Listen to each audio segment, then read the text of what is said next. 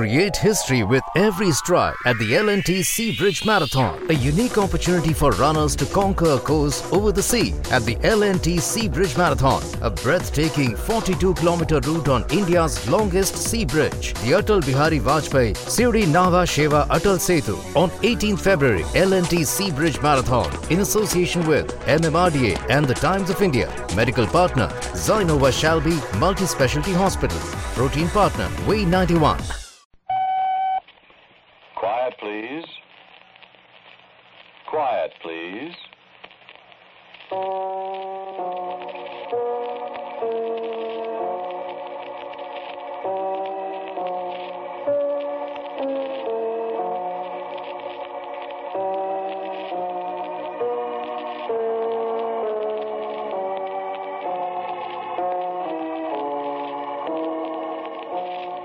American Broadcasting Company presents Quiet Please, which is written and directed by Willis Cooper, which features Ernest Chappell.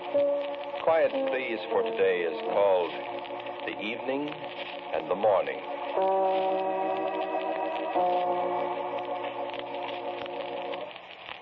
They're all gone now, aren't they? That was the last car going out the gate, wasn't it? There's nobody there but the grave diggers. Can we walk over there for a minute? Please? It's getting dark, isn't it? Is that what's bothering you? There isn't anything here that'll hurt you. My grandfather always taught me not to be afraid of cemeteries. They're sad places, he always said. They're sad and they're lonesome. But there's nothing there to harm you. I'll only be a minute, really. I, I'm not going to break down or anything like that. It's. There's something I have to do. No, I won't run away. You're not worried about that, are you? Well, after all, you've got a gun. You could shoot me if I tried to run away. I couldn't very well attack you suddenly, could I? Not with these handcuffs. Of course not. So let's walk over there for just a minute. Please? Don't you think you're overdoing it a little bit, Dean? Well, I'm sorry if you think so. I do think so. Please, may we walk over to the grave? Listen here. You don't have to impress me, you know. I was good enough to bring you out here and take the responsibility for you. And I'm very grateful to you for that, Mr. Thorpe. You know, if some of her friends had seen you here, you'd have stood a good chance of getting lynched. I know that. I was sympathetic, and I listened to you, and it was against my better judgment that I brought you out here. I'm more than grateful, Mr. Thorpe. If I could have come out here alone, I would have. We haven't started letting confessed murderers run around loose yet, especially to attend the funerals of the people they've killed. May we walk over to the grave, please? Oh, come on. Thank you. You're not doing yourself any good this way, Dean. I'm not trying to, Mr. Thorpe. What do you want to see the grave for? How can you stand looking at it? Haven't you got any heart at all? I killed her, didn't I? They won't have any trouble hanging you for it. I expect that. Well, what do you want then? Why do you? This isn't easy, Mr. Thorpe. It, it was hard enough doing what I did. And coming out here. Well, it has to be done. I don't know what you're talking about. I. I loved Alice, Mr. Thorpe. You did. I did. And you murdered her. Here, where are you going? A flower, that's all. I want a flower from her grave. That back. No. No, I won't put it back, Mr. Thorpe. I tell you- No, please don't ask me to put it back. This, this is a very precious thing, this flower. What are you talking about?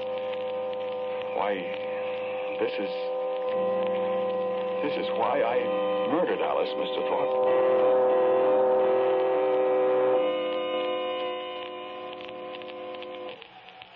It's very good of you to walk back with me instead of riding. It's really a great favor, Mr. Thorpe, and I might as well tell you it's. Well, I would have insisted on walking if you hadn't agreed so readily. Insisted.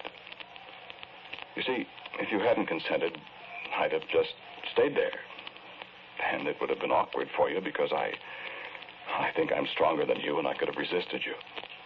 I don't believe you would have used your gun. Even if you had threatened me, I wouldn't have moved. So I'm very grateful to you. Because it's important for me to walk back. It's the last walk in the open air you're likely to have. Yes. I suppose it is. You're a strange character, Dean. Well, you're rather unusual yourself, sir. Walking peacefully down a dark road with a murderer all alone. You may not have noticed that I've got my hand in my coat pocket. So you have. And in my coat pocket is a gun. Of course. So let's not get any ideas because I've been stupid enough to humor you a little. I have no intention of trying to escape. Thank you. Did you ever walk along the cemetery road before? No. I have. I know every inch of it. Morbid. No. First time was with Alice. The woman you killed? Yes. I walked back with her from her husband's funeral a year ago. So now you're walking back from hers. Did you kill him, too? Why, no. Don't you remember? He was killed in a motor accident. Oh, yes. Francis, that was his name. Francis. Yes. Were you, uh, in love with Alice then? I think I've always been in love with Alice. I see. But Alice loved Francis. I begin to see a motive now Motive? for murdering her. She was still in love with her husband. She wouldn't have you, so you killed her. No. What? No, that wasn't my motive. What was then? I remember walking along this same road, Alice and I, a year ago. Just a year ago, day before yesterday. It was the same kind of evening, too. Cold and misty. Threatening snow like it is now. We'd stayed there at the cemetery after everybody else had gone, Alice and I.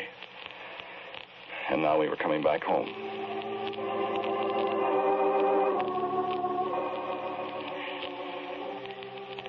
Francis would have liked the flowers, wouldn't he, Dean?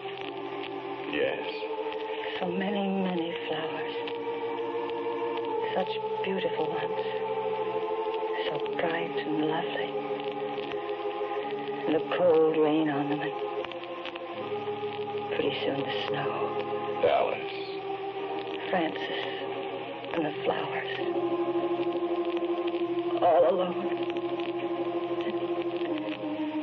Dean, let's go back for a little while, can't we? No, we, we mustn't do that, Alice, dear. Just come to me, Dean. I'm alone. This time I thought I, I mean, I couldn't help thinking that it's some ghastly joke. That Francis isn't really dead. It, it's a dream, maybe. Now, oh, Dean, he is dead.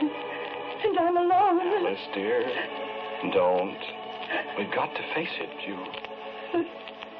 Francis. Francis is dead. All I've got left is a flower from his grave. Alice, you're not alone. I'm. Well, I know I'm not. I. But you're not alone while I'm. Alice, you're not alone. Look, Dean. The little yellow flower. The little yellow moss rose that Francis always loved so much.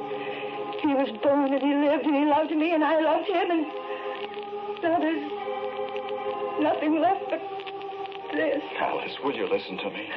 Alice, will you stop this? It's no good carrying home a flower from. from there.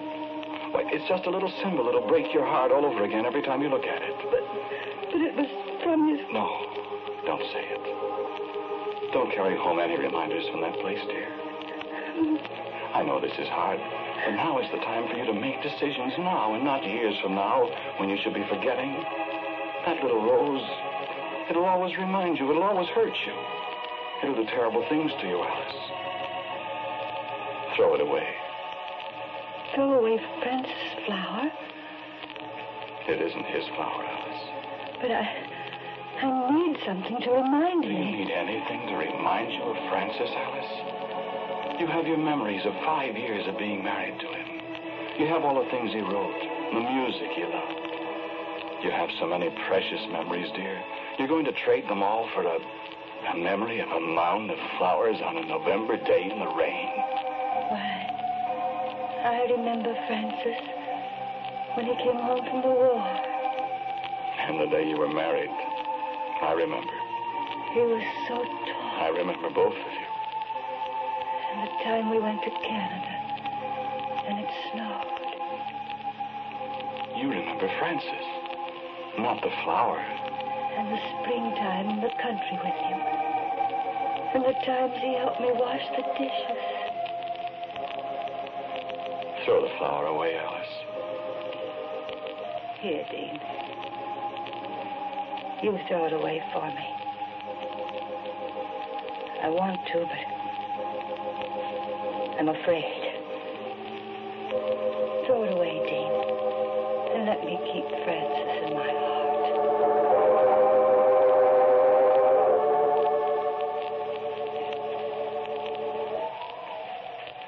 There's an old elm tree beside the road, the biggest old elm tree you ever saw. We'll be walking past it in a few minutes. I'll, I'll show it to you, Mr. Thorpe. You certainly talk as if you uh, loved that woman, Dean. I did love her. I do love her Well, why did you kill her then?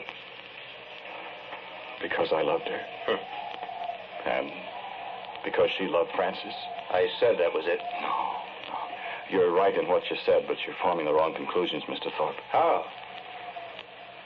You think that I murdered her in a fit of anger because she refused to marry me. Of course. Well, that isn't true. I don't understand you. I'll explain it all to you. It doesn't need much explaining to me. I'll explain it. Well, what happened? Did your idea about throwing away the flower work? Yes, of course. But you're carrying away a flower from her grave. Yes. Why? Perhaps I want my memories of Alice to be that grave out there in the rain. Adding to your own punishment. Yes, yes, that's part of it. I realize that I must pay a price for what I've done. I do that gladly. And I mean that. I mean, I'm really glad to pay it. But I hope you will believe me. I want to punish myself even more. But I haven't finished. I've got one more thing to do. That's why I begged you to let me come to the funeral. And why I plucked the flower from her grave. You're over my head, Dean. Well, bear with me, Mr. Thorpe. It's only a little while. Uh, there, that, that's the big elm tree I told you about. You see it? There's a little street light just beyond it. What about it? There's a bus stop just beyond it. We can, we can wait there for a bus if you like. Yes, I see somebody waiting there now. I think it's a good idea. I'm tired. I wish you'd tell me, though, why you did do it, Dean. Not that it'll make any difference. Not with your confession and all that. Mr. Thorpe, are you superstitious? Me? No. It's nonsense. No, it isn't nonsense. A great many superstitions are founded on fact. A great many. I don't believe in ghosts, if that's what you mean. You know, Francis was a writer, Yes? a writer of supernatural stories. I didn't know that. He had a very thorough understanding of superstitions, beliefs of all kind. He had a large library of source material on that subject. Did he believe in ghosts? He was a rational man, Mr. Thorpe, and my very good friend. All right. I saw a good deal of Alice in the years since Francis was killed. In the first few months, when she was having to reconstruct her life, when she was having to reconcile herself to the fact that she was alone, that, that Francis was gone out of her world, I spent a good deal of time with her. And I was gratified that she was taking it very well. She did the house over completely, with the exception of the room he'd used for study. That she left exactly as he'd left it. A typewriter, stack of paper, the pottery jar full of sharpened pencils, half a pack of cigarettes, and a torn match package. Even the wastebasket crammed full of torn sheets of paper, exactly the way he left it. That, she said, was to be her living memory of Francis. And always when I came to visit her, we, we sat in Francis' study. And the talk was mostly of him. His publishers called today and wondered what about the book he was working on. What about it? I told him it wouldn't be finished. He only had a few pages to go, as I remember it. It won't be finished. I don't think you ought to do that, Alice. I want it that way, Dean. Do you still feel. I mean, I'm very glad you made me throw away that flower. That's what you mean. It was an ugly thing. Bringing it away from there. yes. I'm very content now. It's been hard to make myself realize that. You know, it's not really so bad when there are people around. But at night, alone by myself, I, I think I've cried myself out. I'm glad you're. You've been an angel. Well, You have. well, you see, Alice, I love you. I know you do. I. Well, that's all I can say, Alice. I love you. It's. It's a horrible thing to have to say to the widow of my best friend, but. Widow. Well, Alice. Widow, you said. But Alice. You call me his widow. I'm not. I'm not. Darling. No, no, no. Get away from me. I'm not his widow. Do you hear me? I'm Francis' wife.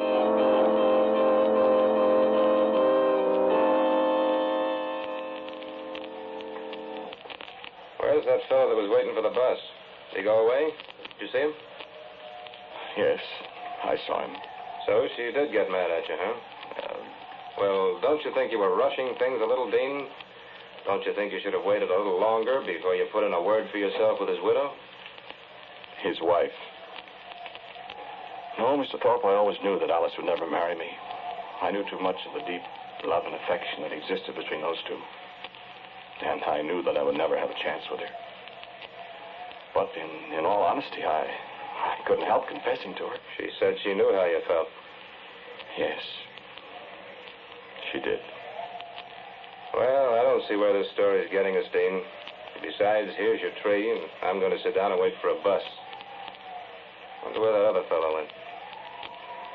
Francis loved music, although he couldn't play a note. Alice in the old days would sit at the piano nights when he found himself struggling with an idea that wouldn't come out. Francis always said that if he could listen to Alice playing long enough, the, the tougher situation would unravel itself. I think that was a fact. Many a night I've sat in the living room listening to her at the piano while Francis listened from his study. I remember one thing he used to love. Alice played it so often for him. People used to laugh and call it their theme song. And one night, not very long ago, I dropped in to see Alice. After a while, she sat down at the piano and played it. I hadn't heard it for so long.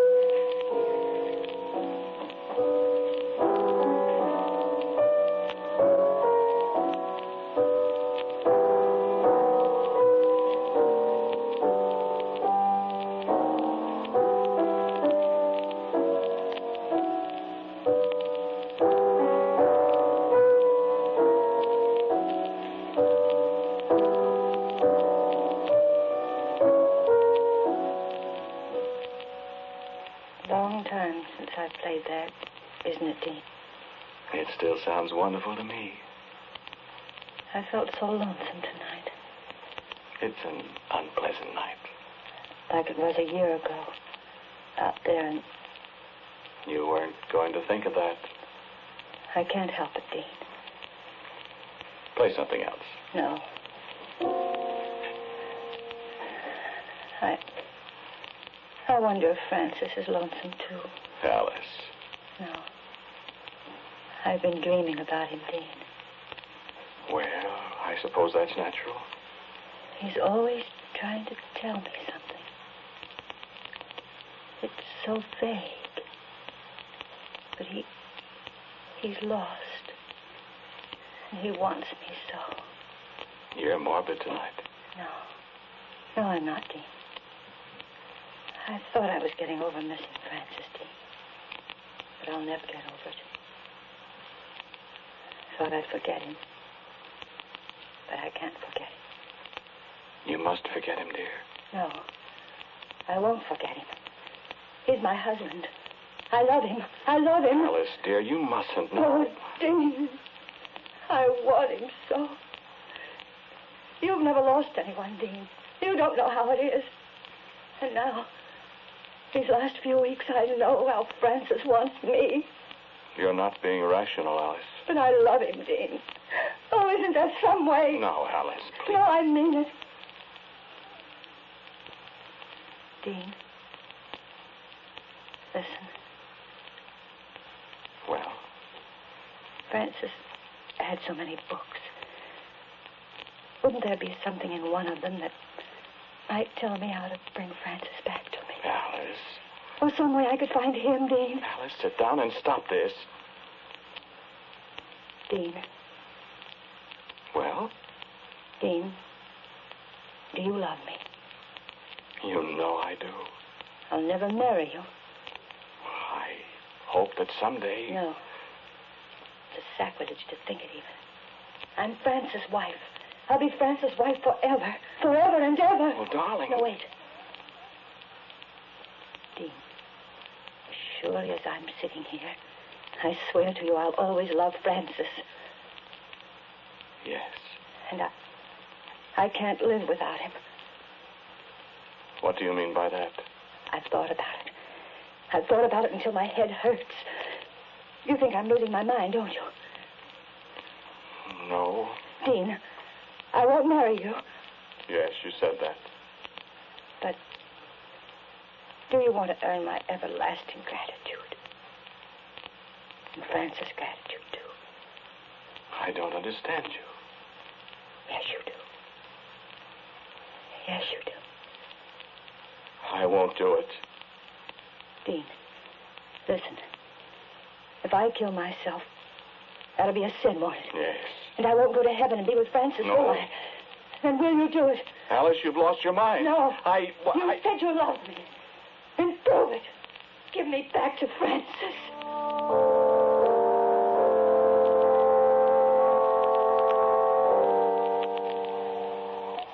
That's a great story, Dean. That's a great story. Yes, it is.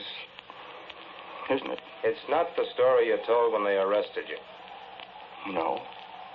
So you shot her because she asked you to. No. What do you mean? I went away from the house that night. I was very disturbed. Sleep? I couldn't sleep. About three in the morning, I telephoned her. We talked for a long time. She was much calmer. She agreed that she'd been very foolish. And we'd talk it over again later in the day. I took two bromides and slept till noon. And then in the afternoon, she telephoned me and woke me up. Come over right away, she said. Come over now. Hurry. When I came in, she was holding a book.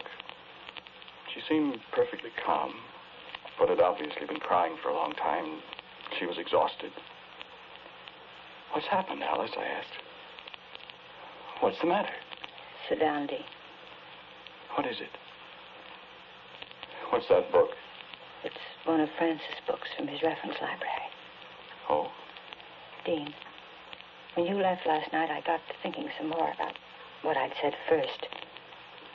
Maybe there was something in one of Francis' books that would tell me how to bring us together again. Alice, I thought. Be still. I went in there and I looked at a lot of books. Some of them I couldn't understand.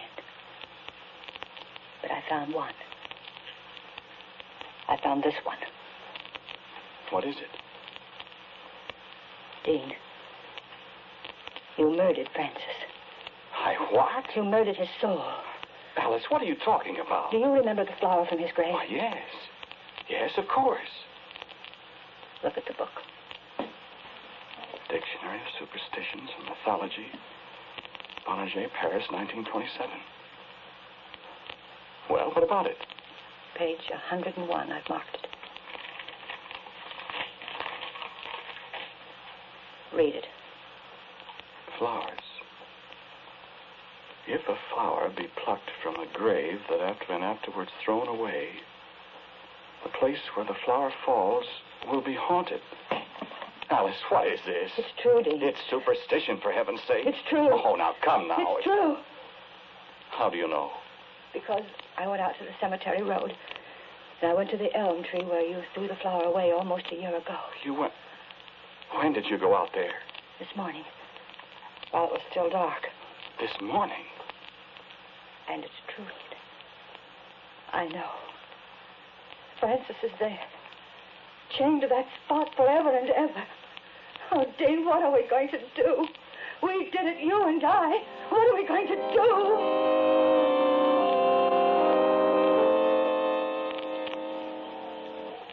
And what did you do? I. I did what I thought best. You mean to say you believe in a stupid superstition? You mean you murdered the woman because of. because of. I came out here to this tree with Alice, Mr. Thorpe. You did? And I knew Francis was here, too. He's here now. You're. You saw him, didn't you? The man you thought was waiting for the bus. I. Here, where are you going? I threw away a flower from his grave here a year ago. Now, here's your flower, Alice. I've kept my promise, dear. Alice and Francis together now. Forever. You don't believe that. Listen.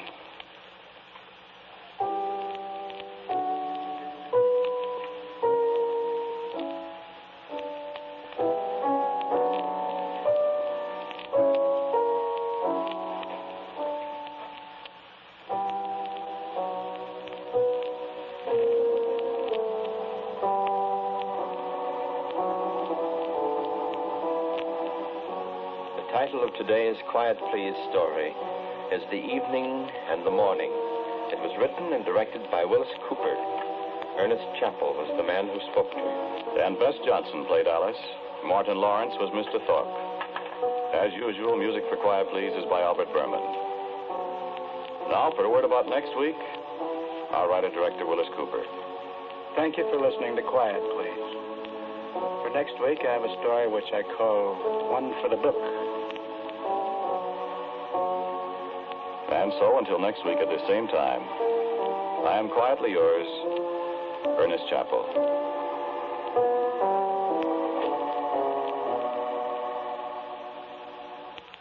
Now, a listening reminder.